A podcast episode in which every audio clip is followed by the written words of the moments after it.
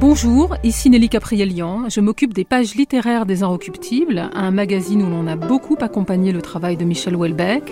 Et je suis chroniqueuse régulière à l'émission Le Masque et la Plume de Jérôme Garcin. Parcours critique.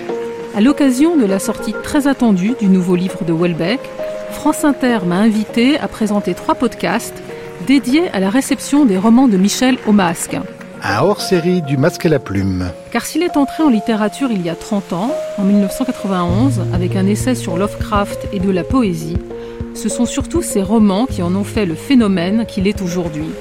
Premier épisode. Ce premier épisode est consacré aux particules élémentaires et à Lanzarote, en commençant par extension du domaine de la lutte, qui n'avait pourtant pas été chroniqué au masque.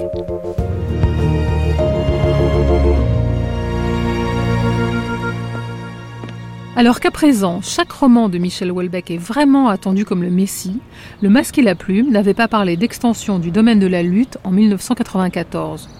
Dommage, parce que c'était le premier roman de Michel Houellebecq et qu'il y mettait déjà en scène ce qui deviendrait sa marque de fabrique, c'est-à-dire le mal-être sexuel de l'homme contemporain et le mal-être de tous au sein d'une société comme une vaste entreprise. Notre héros avait assez bien réussi dans ses études. Aujourd'hui, il était cadre moyen, son salaire net égal à 2,5 fois le SMIC lui donnait déjà un joli pouvoir d'achat. Il pouvait espérer une progression significative au sein de son entreprise. En somme, il pouvait s'estimer satisfait de son statut social. Avec son humour désabusé, son romantisme déprimé, Welbeck avait signé là le grand roman d'une fin de siècle, celle du XXe, qui sonnait aussi le glas des utopies historiques et politiques. Bref, alors que d'aucuns croyaient encore dans un certain progrès idéologique et économique, il osait y dire ce que personne ne voulait entendre, que les utopies avaient échoué, que les enfants des 68 arts ne trouvaient pas le bonheur, que le libéralisme était plus fort que tout, et que l'amour était devenu un marché comme un autre. Sur le plan érotique, par contre, sa réussite était moins éclatante. Il avait connu plusieurs femmes, mais pour des périodes limitées. Je me rappelle qu'en 1994, on se disait déjà qu'il y avait là un écrivain, avec un véritable regard et une voix qui n'appartenait qu'à lui. Avec Extension, Michel a fait une entrée tellement remarquée en littérature qu'il avait été invité le 11 mai 1995 au journal de 13h de France Inter. France Inter, il est exactement 13h, Inter 13-14 ans, public, Jean Lucas, Gérard Zenoni. Et le titre de son roman ne laissait pas les journalistes indifférents. J'aimerais d'abord que vous nous expliquiez un, petit peu le titre, le domaine de cette lutte et pourquoi elle est un peu dérisoire. J'ai entendu ça dans les années 68, 70. Oui, ça c'est une, oui, ça a une couleur un mm. peu 68 art, ce, titre.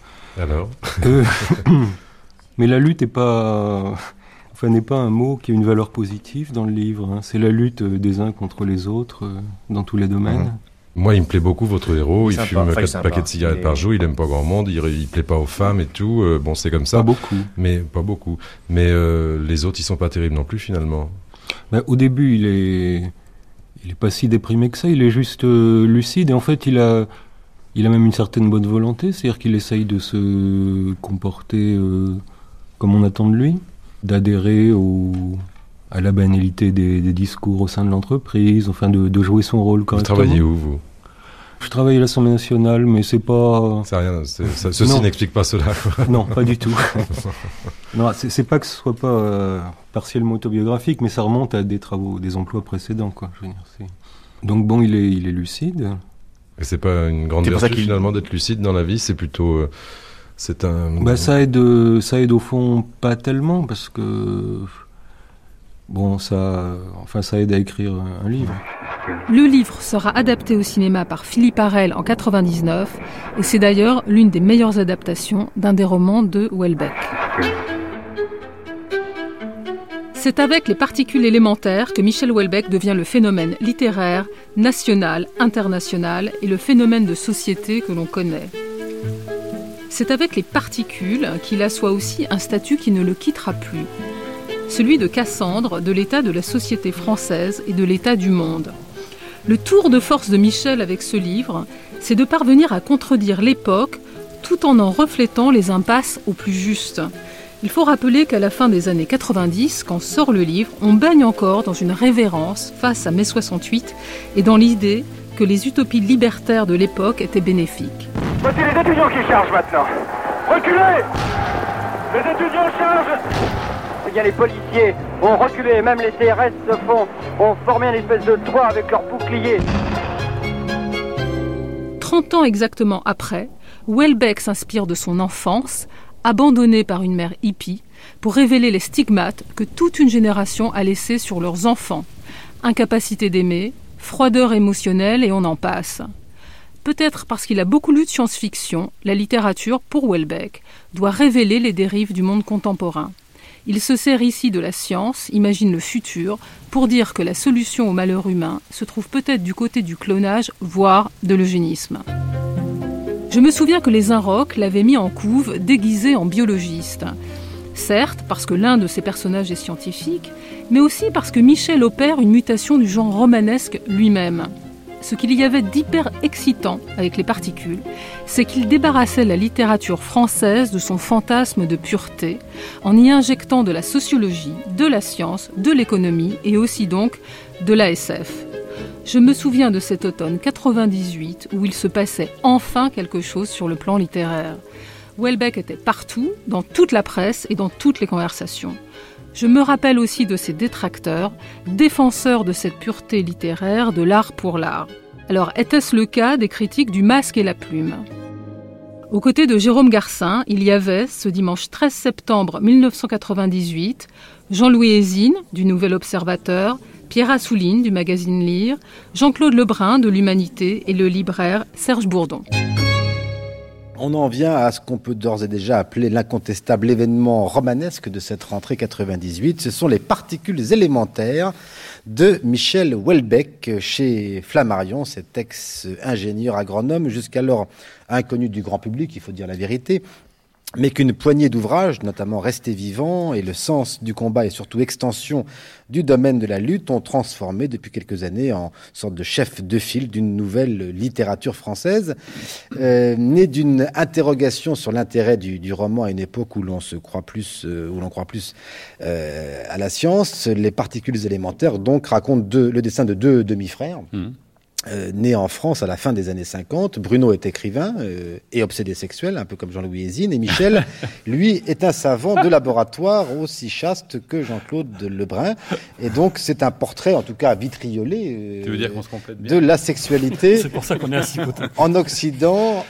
30 ans après cette fameuse libération des mœurs, et le roman s'achève vers 2010, après le, après le, christianisme et la science moderne, la révolution génétique, nous dit Welbeck, est la troisième mutation métaphysique de l'humanité, dont je le disais, c'est vraiment le livre sur lequel tous les journaux ont fait des pages et des pages, et qui lui aussi est déjà un succès de, librairie, qu'on dit même déjà parti pour le prix Goncourt 98, euh, et qui, euh, j'ai l'impression en même temps, partage un peu les, lecteurs. Euh, Jean-Louis, qu'est-ce mmh. que tu en as pensé, toi? Ben, les raisons de ce, de, ce, formidable succès sont plus intéressantes à étudier, me semble-t-il, que le livre. ah non, quand même, non, non. Parlons de livre quand même. Je suis pas sûr que ce soit de la très bonne littérature. En tout cas, c'est de l'excellent marketing. Ça, j'en suis certain.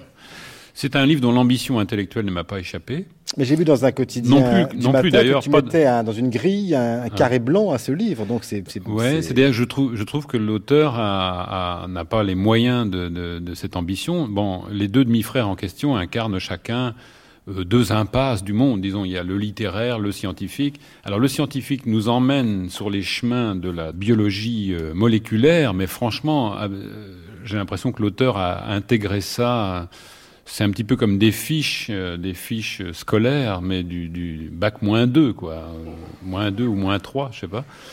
Euh, le, le, littéraire, il est principalement obsédé sexuel, comme tu l'as souligné, ce qui n'est pas forcément inintéressant comme caractère romanesque, mais enfin, quoique ça s'exploite de manière un petit peu, comme ça, un petit peu étroite dans le livre.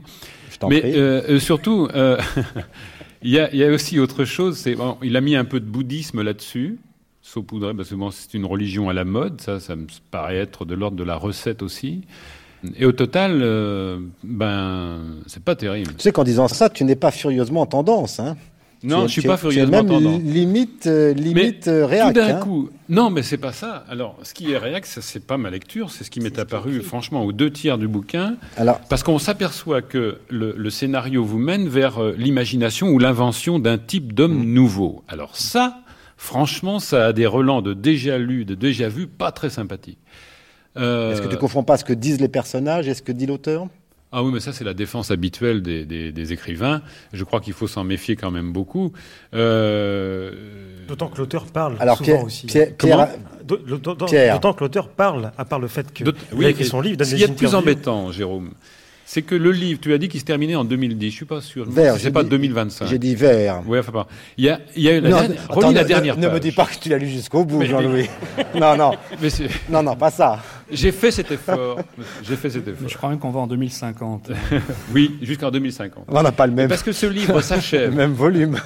ce livre s'achève, ce livre qui, qui, qui a quand même une certaine prétention intellectuelle, s'achève de manière très caricaturale par une critique dans laquelle j'ai noté Derrida, Lacan, Foucault, Deleuze. Allez, boum, on balance tout ça et on reconnaît dans cette haine de l'intellectuel quelque chose qui va bien aussi avec l'invention d'un homme nouveau, ce qui est quand même un type de Ah.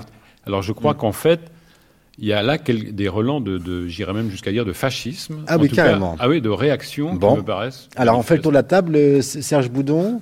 Je n'irai pas jusqu'à ce que vous venez de dire, Jean-Louis, mais moi j'ai appris, j'ai vraiment aimé cette partie où il parle de 1968 que j'ai connu. Il est féroce, hein? Il est féroce sur 1968. Ceux qui ont connu Ah cette ouais. période-là sont vraiment remis en cause. Moi, j'ai connu un autre mai 68 qui était le retour à la terre, qui était euh, et d'autres préoccupations. Et je me suis pas retrouvé dans les gens euh, qui étaient euh, Stigmatisé dans le livre. stigmatisés dans le bouquin. Mais par contre, je trouve que ça, c'est un, un passage, c'est des passages, parce que ça revient euh, assez souvent, qui sont très bien traités. Euh, Pierre Assouline. Difficile parce qu'il y a beaucoup à dire sur ce livre. Et le bon et le mauvais. Je commence par le mauvais, en tout cas de mon point de vue. Littérairement, ça vaut pas un clou. Ah, carrément. Ah, mais ils sont durs ce soir, littéralement, hein. Je, je dis littéralement. Ils ont mangé du- ils ont mangé du euh, lion. non, Welbeck est, est tout sauf un styliste. C'est vraiment pas un artiste. Il, a- il n'a que le mot poésie à la bouche, mais ça se voit pas quand on le lit, parce que la poésie est nulle part. Donc, sur le plan littéraire, qui quand même, moi, m'intéresse beaucoup, et euh, c'est pas ça du tout. Cela étant, je trouve que c'est un, un des livres, si ce n'est le livre le plus original et le plus singulier de la rentrée littéraire. Il y en a à peu près 300 euh, en roman français. C'est le seul qui ressemble à ça. Je dis bien ça parce que c'est une sorte d'objet. Alors, c'est vrai qu'idéologiquement, il y a quelque chose. Il y a une énorme ambition intellectuelle qui peut-être le dépasse. Euh, quand on parle un petit peu avec lui, on s'aperçoit qu'il cite, euh, bon, il cite un monde fou, il cite Huxley, bien entendu, parce qu'il a lu le meilleur des mondes, mais surtout pour la forme, il cite La montagne magique de Thomas Mann. C'est sa grande référence, ça. L'ambition d'un roman total qui inclut la sociologie, la psychologie, les sciences, L'économie, surtout. l'histoire, l'économie, la biologie. Il croit plus en la biologie qu'en la littérature, Welbeck, ça se voit. Bon, c'est évident Mais, que... mais Pierre, vous avez fait la une de lire sur, On a fait la une de sur lire, pas Welbeck. Donc, c'est pour vous l'événement littéraire de la C'est rentrée. à la limite, c'est presque, euh, pour rejoindre ce que disait Jean-Louis, c'est plus un phénomène de société qu'un livre euh, qu'on conseille sur le plan littéraire. Moi, je trouve qu'on a eu raison. de marketing. On a décidé ça. Non, c'est pas du marketing, parce que quand tu dis ça, tu enlèves toute sincérité à l'auteur. Et je ne crois pas que ce soit, ce soit le cas. Moi, je, je, je prendrais euh, ce roman total comme celui d'un- d'une sorte de sociologue autodidacte qui, euh, qui a pris le biais du roman, fait passer des idées. Bon, ces idées ne sont pas antidérapantes, car il ne faut pas le pousser beaucoup pour qu'il dise qu'il a horreur de la nature, des écologistes, des hippies, euh, des musulmans. De l'avortement. curieux, hein, de l'avortement. Euh, beaucoup de monde y passe, euh, qu'il euh, est pour l'eugénisme, un certain eugénisme, mais enfin c'est quand même l'eugénisme. Alors tout ça n'est pas antidérapant. Et il ne peut pas dire ce sont les personnages qui parlent, parce que lui-même, dans les interviews, parle comme ça. Euh, Il y a tout un phénomène qui se crée, qui peut peut-être déraper, je ne sais pas vers quoi. C'est extrêmement idéologique. C'est pour ça qu'on parle de traiter sur un plan purement littéraire. C'est pour ça que c'est un phénomène de société qui n'est pas à traiter avec des involtures. Euh, Non, mais ça, je partage ton avis là-dessus. D'une certaine manière, il, il exprime de- par le roman, par le biais donc d'un art, l'inconscient de la euh, peut-être de, de l'homme d'aujourd'hui, enfin l'inconscient Oui, social. je- En tout cas, c'est d'une génération. Extension du domaine de la lutte a été très très lu, notamment Oui. en poche par toute une Et pour de bonnes génération. raisons. Ça peut être peut-être un livre culte. C'est pour ça qu'il faut, il faut, il faut le lire. Et je sais qu'il a aussi l'ambition de ressembler à ce, qu'a- à ce que Pérec avait fait avec les choses, c'est-à-dire une sorte d'inventaire de la société, à ceci près qu'il n'est pas touché par la grâce, lui. Alors, qu'on puisse dire. Jean-Claude oh, bah, Sur, le, sur la critique de l'idéologie implicite et explicite du livre, euh, je partage tout à fait les points de vue de, Jean-Louis de, de, Pierre Assouline. Moi, je trouve que c'est un, un roman qui est... Euh, c'est pas un grand livre, mais c'est un livre qui pose deux questions importantes. Et euh, c'est pour ça, je pense que tout le monde en parle autant. La première question, est-ce que Welbeck n'a pas la tentation de euh, de, pratiquer une espèce de mutation dans le littéraire en, y, en substituant au littéraire tel qu'on le conçoit depuis pas mal de temps maintenant des juxtapositions de discours prétendant euh, expliquer le monde, discours économiques, donc philosophiques, génétiques, euh, scientifiques. Scientifique d'ailleurs, c'est pas bac moins 2, hein, c'est bac, bac plus 15. Oui, c'est ce que, j'allais dire. On comprend rien. Hein. on n'y comprend strictement rien. Jean-Louis prétend avoir tout compris. Moi, j'ai rien compris. Mais il y a des choses quand même très compliquées. Et une deuxième question, c'est que est-ce que cette euh, accumulation de discours, cette juxtaposition de discours, l'autorise à faire l'économie du romanesque? Parce que euh, ce que dit Pierre Assouline, je suis complètement d'accord, euh, on a des personnages qui ne sont pas des personnages, sont des porteurs d'idées. ils n'ont pas de chair. Hein, abstraits, sans épaisseur à part leur mince épaisseur sexuelle. Hein, c'est qui, est un vrai problème parce qu'on n'en parle pas, mais le sexe est au centre du livre. Il ne faut pas oublier quand même que les deux personnages principaux, ces deux frères, l'un incarne le, le, désir sexuel et l'autre incarne l'absence de désir. C'est ce qu'on a dit. il n'y a, que ça. on, retombe dans le roman idéologique euh, sans romanesque, c'est quand même un peu catastrophique. Et moi, bon, j'ai l'impression, je vais peut-être euh, choquer, mais j'ai l'impression qu'à l'heure actuelle, Welbeck est en train de faire du, du Solers, mais sans l'auto-ironie, sans la virtuosité d'écriture, Hein, et euh, sans le romanesque. Ben voilà un masque qui est très loin de la presse que nous lisons depuis quelques, quelques jours. Dans, cette même presse, juste une, lettre d'un lecteur, très, très bref, ça fait une ligne, dans le courrier des lecteurs des Inrecuptibles, qui est le journal qui a lancé Welbeck, il faut bien le dire, et qui continue. Ça dit ça Mobilisons la communauté internationale, déstalinisons le Welbeckistan. Et c'est signé Alexandre Douchek, Prague.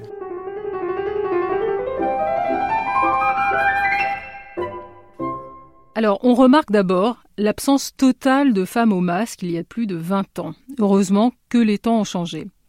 Et puis on a pu entendre les chroniqueurs osciller entre une critique de l'absence de style et la reconnaissance d'un roman exceptionnel. Alors, pas de style, Welbeck? Je vous les juge en écoutant un extrait des particules élémentaires. Nous sommes à la fin de la seconde partie du livre intitulé Les moments étranges, au chapitre 19. Michel a retrouvé Annabelle, son amour d'adolescence. À 40 ans, le couple espère encore donner la vie. Les voici sur une plage, un homme et une femme, 20 ans après. Au milieu du suicide occidental, il était clair qu'ils n'avaient aucune chance. Ils continuèrent cependant à se voir une ou deux fois par semaine. Annabelle retourna chez un gynécologue et recommença à prendre la pilule. Il parvenait à la pénétrer, mais ce qu'il préférait, c'était dormir auprès d'elle, sentir sa chair vivante. Il savait qu'Annabelle resterait à ses côtés et l'envelopperait éternellement de son amour. Pour le week-end de la Toussaint, ils partirent ensemble à Soulac, dans la maison de vacances du frère d'Annabelle. Le matin qui suivit leur arrivée, ils allèrent ensemble jusqu'à la plage. Il se sentit fatigué et s'assit sur un banc pendant qu'elle continuait à marcher. La mer grondait au large, s'enroulait dans un mouvement flou, gris, argenté. L'écrasement des vagues sur les bancs de sable formait à l'horizon, dans le soleil, une brume étincelante et belle. La silhouette d'Annabelle, presque imperceptible dans son blouson clair, longeait la surface des eaux. Un berger allemand âgé circulait entre le mobilier en plastique blanc du café de la plage, lui aussi malaisément imperceptible, comme effacé à travers la brume d'air, d'eau, de soleil. Pour le dîner, elle fit griller un bar. La société où ils vivaient leur accordait un léger surplus par rapport à la stricte satisfaction de leurs besoins alimentaires. Ils pouvaient donc essayer de vivre, mais de fait, ils n'en avaient plus tellement envie. Il éprouvait de la compassion pour elle, pour les immenses réserves d'amour qu'il sentait frémir en elle et que la vie avait gâchées.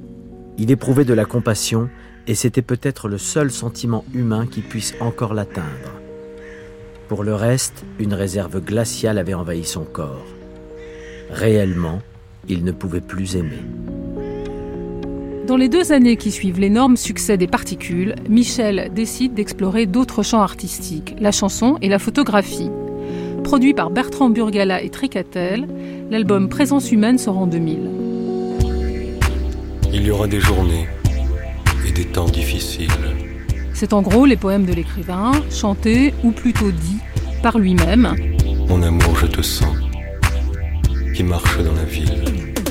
Sur un mélange de rock planant 70 et de lounge music, il y aura une tournée qui aboutira à l'Olympia. Les photos, ce sont celles prises à Lanzarote, une île volcanique des Canaries, dont les paysages ressembleraient presque à ceux de la Lune ou d'une planète lointaine où les humains auraient habité un temps mais dont ils auraient été éradiqués. Les photos été rassemblées en un livre, publié dans un coffret avec un bref roman en 2000, le tout intitulé Lanzarote. Il aura le regret,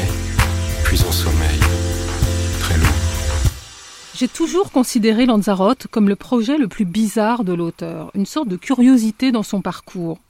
Il explore le thème du tourisme, de la partouze, du nudisme, et à la fin, l'un des protagonistes décide même de rejoindre la secte des Raéliens.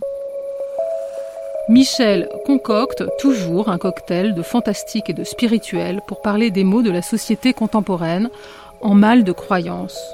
Pour moi, Lanzarote, c'est une sorte de livre hybride entre les particules élémentaires et plateformes qui paraîtra l'année suivante, voire la possibilité d'une île en 2005, son plus grand roman après les particules. Mais les critiques du masque et la plume, qu'est-ce qu'ils en pensaient, eux, ce dimanche 3 décembre 2000 Aux côtés de Jérôme Garcin se trouvaient Arnaud Vivian des Inrecuptibles, Jean-Louis Zine du Nouvel Observateur, Pierre Assouline du magazine Lire et Raphaël Sorin de l'Express, Raphaël Sorin qui était aussi l'éditeur de Michel Houellebecq. Allez, on ne présente plus Michel Houellebecq, ni le romancier, bien sûr des particules élémentaires, ni même dorénavant le, chanteur qui fait un malheur ah en, tournée. Oui, Jean-Louis, tu ne connais pas, toi C'est des produits dérivés, Mais ça. tu dis pas, c'est les inrecuptibles. Il, y a, il y a les tournées de Houellebecq sont saluées dans chaque Je numéro. Te une compilation. Est-ce qu'il y a des t-shirts Il faut demander à l'éditeur s'il y a des t-shirts. Pas très propre. Euh, voici qu'on découvre euh, avec euh, Lanzarote, le photographe, parce qu'il est aussi photographe, mon petit Jean-Louis. Oui. Mais il sait tout faire, cet homme-là. Mais oui, retour de son voyage organisé sur l'île. Mais de... qu'est-ce qu'en pense Solaire J'aimerais savoir. de son voyage donc sur l'île de Lanzarote que tu ne connaissais pas, aux Canaries. Ah si, ça, alors là, je peux vous parler de Lanzarote il a, pendant il des a heures. donné, donc, je peux terminer ma phrase. c'est l'endroit du monde où personne ne veut aller. Alors, tu m'en parleras après. Donc, je termine ma phrase. Euh, Houellebecq a donné donc deux livres, euh, deux volumes à Flammarion. D'une part, un album de photos couleurs qui immortalise donc ces, ces paysages minéraux, euh, qui donnent pas très envie d'aller effectivement que là-bas, et un récit dans lequel il portraiture ses compagnons d'infortune de, l'hôtel Bougainville Playa, et notamment Rudy, qui est un, un flic euh, suicidaire, et puis Pam et Barbara, euh, deux lesbiennes allemandes, avec qui se passe plein de choses. Euh, c'est bref. euh, Est-ce que ça vous a amusé? Alors, on, on, gardera Raphaël pour la bonne bouche, si j'ose dire, puisqu'il est l'éditeur de, de Welbeck, euh, et que euh, je ne sais pas si tu diras un mot ou pas, mais je précise avant quand même. euh, Un mot gentil, alors, hein, avec, un mot, tu- avec Welbeck. Arnaud. Arnaud a, a aimé le. Non, bah, laissons parler Raphaël. Non, non, non, non, je fais exprès. C'est Ah deux non. volumes de, de. Welbeck. Écoutez, euh, oh là, disons que euh, la vulgarité du format, pour ceux qui n'ont pas vu la chose, ça se présente quand même comme une C'est un espèce coffret. de Dans un coffret. voilà Coffret. de cercueil blanc en, en papier mâché euh, semi-luxe. M'a tout de suite euh, projeté le 24 décembre. euh, entre 18h30 et 19h, vous savez quand on est invité au réveillon et qu'il y a dilemme cacheté au vieil oncle. Le vieil oncle ne fume pas, il ne boit pas, son estomac ne supporte pas les chocolats et en désespoir de cause, parce que la librairie en est là, on a au désespoir de cause, Lanzarote. on se retrouve dans une librairie à se dire pourquoi pas un livre? Mais le problème c'est que le livre c'est un peu banal quand même, donc ce serait bien c'est pas tout à fait un livre et pas tout à fait autre chose, vous voyez. C'est euh, donc un livre, euh, c'est un peu banal. En même temps, un livre, c'est respectueux. Ça veut dire que l'oncle sait lire. Et c'est à ce moment-là que le côté un petit peu beau livre, vous voyez, comme si tous les autres étaient moches, de Lanzarote vous fait du pied, quoi. Et là, vous dites peut-être cadeau, hein. Peut-être cadeau, c'est perspective de Noël avec le avec le coffret. Alors, je, je plus sérieusement, je me suis demandé si le côté un peu monumental de l'objet euh, n'était pas finalement un caprice de l'auteur auquel l'éditeur ne pouvait pas résister, imaginant peut-être que son auteur allait partir chez Gallimard si on lui opposait euh, le moindre refus. Et puis, alors ce qui m'a aussi énormément interloqué, c'est le côté quand même texte-image, puisque donc il y a un texte et puis des images. Or, il se trouve que les images sont des photographies de choses décrites dans le texte. Alors là, il y a deux solutions. Ou euh, Welbeck n'a pas confiance en son écriture et imagine que finalement il y a un côté déficient et qu'il faut absolument montrer aux gens ce qu'il raconte par ailleurs dans le texte qu'on a déjà lu. Hein. Euh, donc là, il y a un problème. Ou alors il imagine le contraire, c'est-à-dire qu'il veut montrer à tout le monde qu'il écrit très très bien. Et d'ailleurs, de visu, vous pouvez voir les photographies, ce que j'ai raconté dans mon texte exactement. Mais qu'est-ce que mais ce côté redondant entre texte et image, j'avoue que moi, ça m'a vraiment. Mais pour ceux qui lisent, c'est redondant pour ceux qui lisent uniquement. C'est uniquement redondant pour ceux qui lisent. C'est vrai que l'oncle, en l'occurrence, bah Il me semble. Bonjour Louis, un mot. Alors écoutez, moi, ce Welbeck, il commence, il commence à me plaire, moi. Sans blague. Là, je dois dire. Il était temps. Il a un côté euh, moi, euh, je, connais, bien Lanzarote pour en entendre parler beaucoup. Euh, c'est un peu les Kerguelen du pauvre. Ou plutôt, il y a énormément de, par exemple, de coureurs cyclistes qui passent leur hiver à Lanzarote. C'est dans les Canaries. Hein. Et euh, effectivement, ça n'a rien à voir avec l'histoire de Welbeck qui raconte. Si hein. si, regardez les photos. Moi, le... regardez les photos. C'est la, la lande bretonne à côté, c'est quelque chose de. Ah, c'est à côté, c'est la forêt vierge. Hein. Ah oui, oui. C'est très minéral. Hein. Très très minéral. Voilà, c'est le mot que je cherchais. Là où il commence à m'intéresser, je commence à comprendre ce qu'il veut faire Welbeck. Enfin, j'ai eu parfois le sentiment que je commençais à comprendre, c'est-à-dire son bah. côté collectionneur de stéréotypes. C'est ça qui est intéressant il nous montre là le tourisme dans ce que ça peut avoir de cheap, en fait. Hein. C'est sûrement ça, je pense. Un peu torride quand même, personne n'en parle. Bah, C'est-à-dire qu'au lieu de photographier des cactus, s'il avait pu photographier les deux lesbiennes dont il nous parle dans le texte, c'est vrai qu'il y aurait eu une espèce de plus-value soudainement. Parce que les cactus, on s'en tape. c'est pas incompatible. Tu vois qu'il n'y a pas que de redondance. Hein. Non, il faut quand même parler un petit peu du texte. Hein. Bon, moi, je, suis désolé, mais il s'agit d'un livre. Ça va faire un malheur après l'émission. Ça vous embête pas On peut en parler cinq minutes. Parce que bon, les photos sont pas mal, mais bon, il y a des tas de photographes qui font des choses beaucoup plus intéressantes et qui n'ont pas la chance d'avoir un éditeur. Euh, mais, ben oui. Mais le texte, si c'est bien le texte que j'ai lu, je crois, pendant l'été dans Elle. Oui, absolument, c'est lié, je crois. C'est ça, c'est lié. Donc, euh, les bonnes feuilles ou des larges extraits ou l'intégralité, je ne sais plus. Dans elle, je l'avais découvert. Ça m'avait frappé déjà à cette première lecture parce que c'est un texte, je trouve, assez misogyne euh, et, assez dur pour les femmes. Et de le voir paraître dans elle, et même parfois un tantinet raciste. Mais bon, ça, c'est une vieille histoire entre c'est pas non plus incompatible. Hein. Hein, pardon C'est pas incompatible. Non, c'est pas incompatible. J'ai pas dit et pourtant, mais mais, euh, c'est. Je trouvais ça à la fois dans un journal féminin et il en remet une louche encore sur l'islam. Ça m'a paru. Enfin bon, passons. Mais euh, une cuillère à café. oui, ben c'est déjà une cuillère de trop à mon avis. Mais euh, et par rapport aux femmes, je trouvais ça assez dégueulasse. Cela dit, cela dit, moi, ce qui me fascine, je, tu as compris que je n'aime pas ce livre. Mais ce qui me fascine. Ah, écoute, heureusement que tu le précises. Ce, qui me... fascine, c'est le phénomène Welbeck. Parce que ce, livre ne fait qu'ajouter une pierre de plus, et c'est intéressant, au mythe Welbeck qui est en train de se faire. D'abord, je trouve que c'est un, formidable cadeau de l'éditeur pour son auteur. C'est une preuve d'amour d'un éditeur pour son auteur, parce que sinon, jamais il aurait publié un objet pareil. je sais qu'il est là, il est à côté de moi. Je le tiens là, je l'empêche de parler. Mais euh, euh, c'est intéressant par rapport au mythe qui est en train de se construire, qui est assez exceptionnel pas seulement en France, mais à l'étranger, en Allemagne, aux États-Unis, où il va aller, je crois, dans Et encore une fois, dans les salles où il. et ailleurs, il fait des conférences devant 500 ou 600 personnes qui sont captivées par ce qu'il raconte et par, le, par le, alors, la personne de Welbeck. Parce que l'émission, malheureusement, tourne. Euh, euh, un, alors, un mot de la, au moins la version même en abrégé de l'éditeur. Non, je veux juste dire une chose c'est que ce livre est publié dans cinq pays étrangers en même temps qu'en France. Bah ça, pour les photos, c'est pas difficile. C'est pour ça qu'on a choisi ce principe de l'emboîtage. Euh, l'emboîtage. Voilà, de la boîte. Euh, effectivement, c'était beaucoup plus facile à faire. C'est de l'emboîtage. Ça, c'est une raison pratique. Ce qui veut dire qu'à l'étranger, il y a des gens qui sont pas loin de la mise en boîte. S'y intéresser. Autre chose, simple rappel, c'est qu'il y a deux ans, au Masque et la Plume, euh, je me suis tué pendant dix minutes en vous écoutant tous esquinter et démolir à fond les particules élémentaires. Je témoigne. Pas tous. Ça leur a apporté, tout le monde. ça leur a apporté bonheur, donc j'espère que ce sera pareil pour Lanzarote.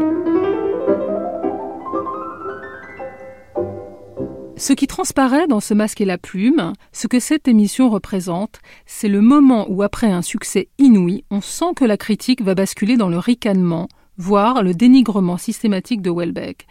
L'écrivain est en train de devenir un mythe, et c'est peut-être pourquoi il semble soudain être de bon ton de le désinguer. Écoutons un extrait de Lanzarote. Nous voici au chapitre 4. Malgré sa beauté sauvage, les attraits touristiques de l'île de Lanzarote sont limités.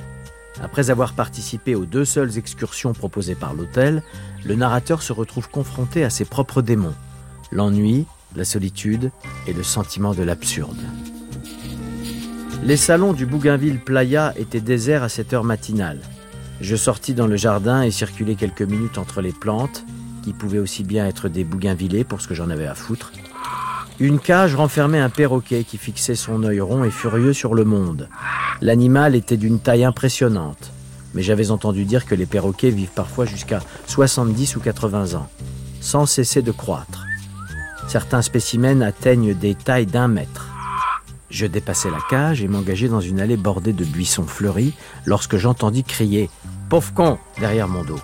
Je me retournai, c'était effectivement le perroquet qui répétait maintenant Pauvre con, pauvre con avec une excitation croissante. Je déteste les oiseaux qui en général me le rendent bien. Enfin, si on peut appeler ça un oiseau. N'empêche qu'il avait tort de faire le malin. J'avais tordu le cou à d'autres pour moins que ça. L'allée continuait à serpenter entre les buissons de fleurs pour aboutir par un escalier de quelques marches à la plage. L'eau était grise, à la rigueur verte, enfin sûrement pas bleue. Je m'assis ensuite sur un tas de galets. Deux draps de bain techno étaient étendus à quelques mètres. J'ai aperçu Pam et Barbara près du rivage, de l'eau jusqu'à la taille. Elles s'amusaient à se chevaucher, à se jeter à l'eau, puis s'élançaient tendrement, poitrine contre poitrine. C'était adorable.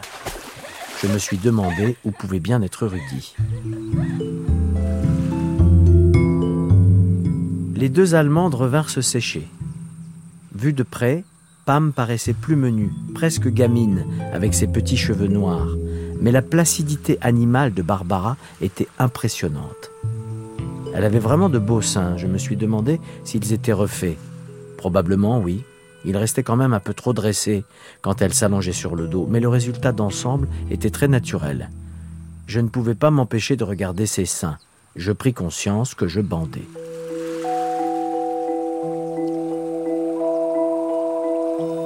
Parcours critique. Michel Houellebecq par Nelly Capriellan. Un hors-série du Masque et la Plume. Cette série est réalisée par Xavier Pestugia. Les textes de Welbeck sont choisis par Estelle Gap et lus par Laurent Stocker de la Comédie Française. Le mixage est assuré par Claude Nior. Prochain épisode avec les romans Plateforme, La possibilité d'une île et La carte et le territoire. Parcours critique un podcast original de France Inter.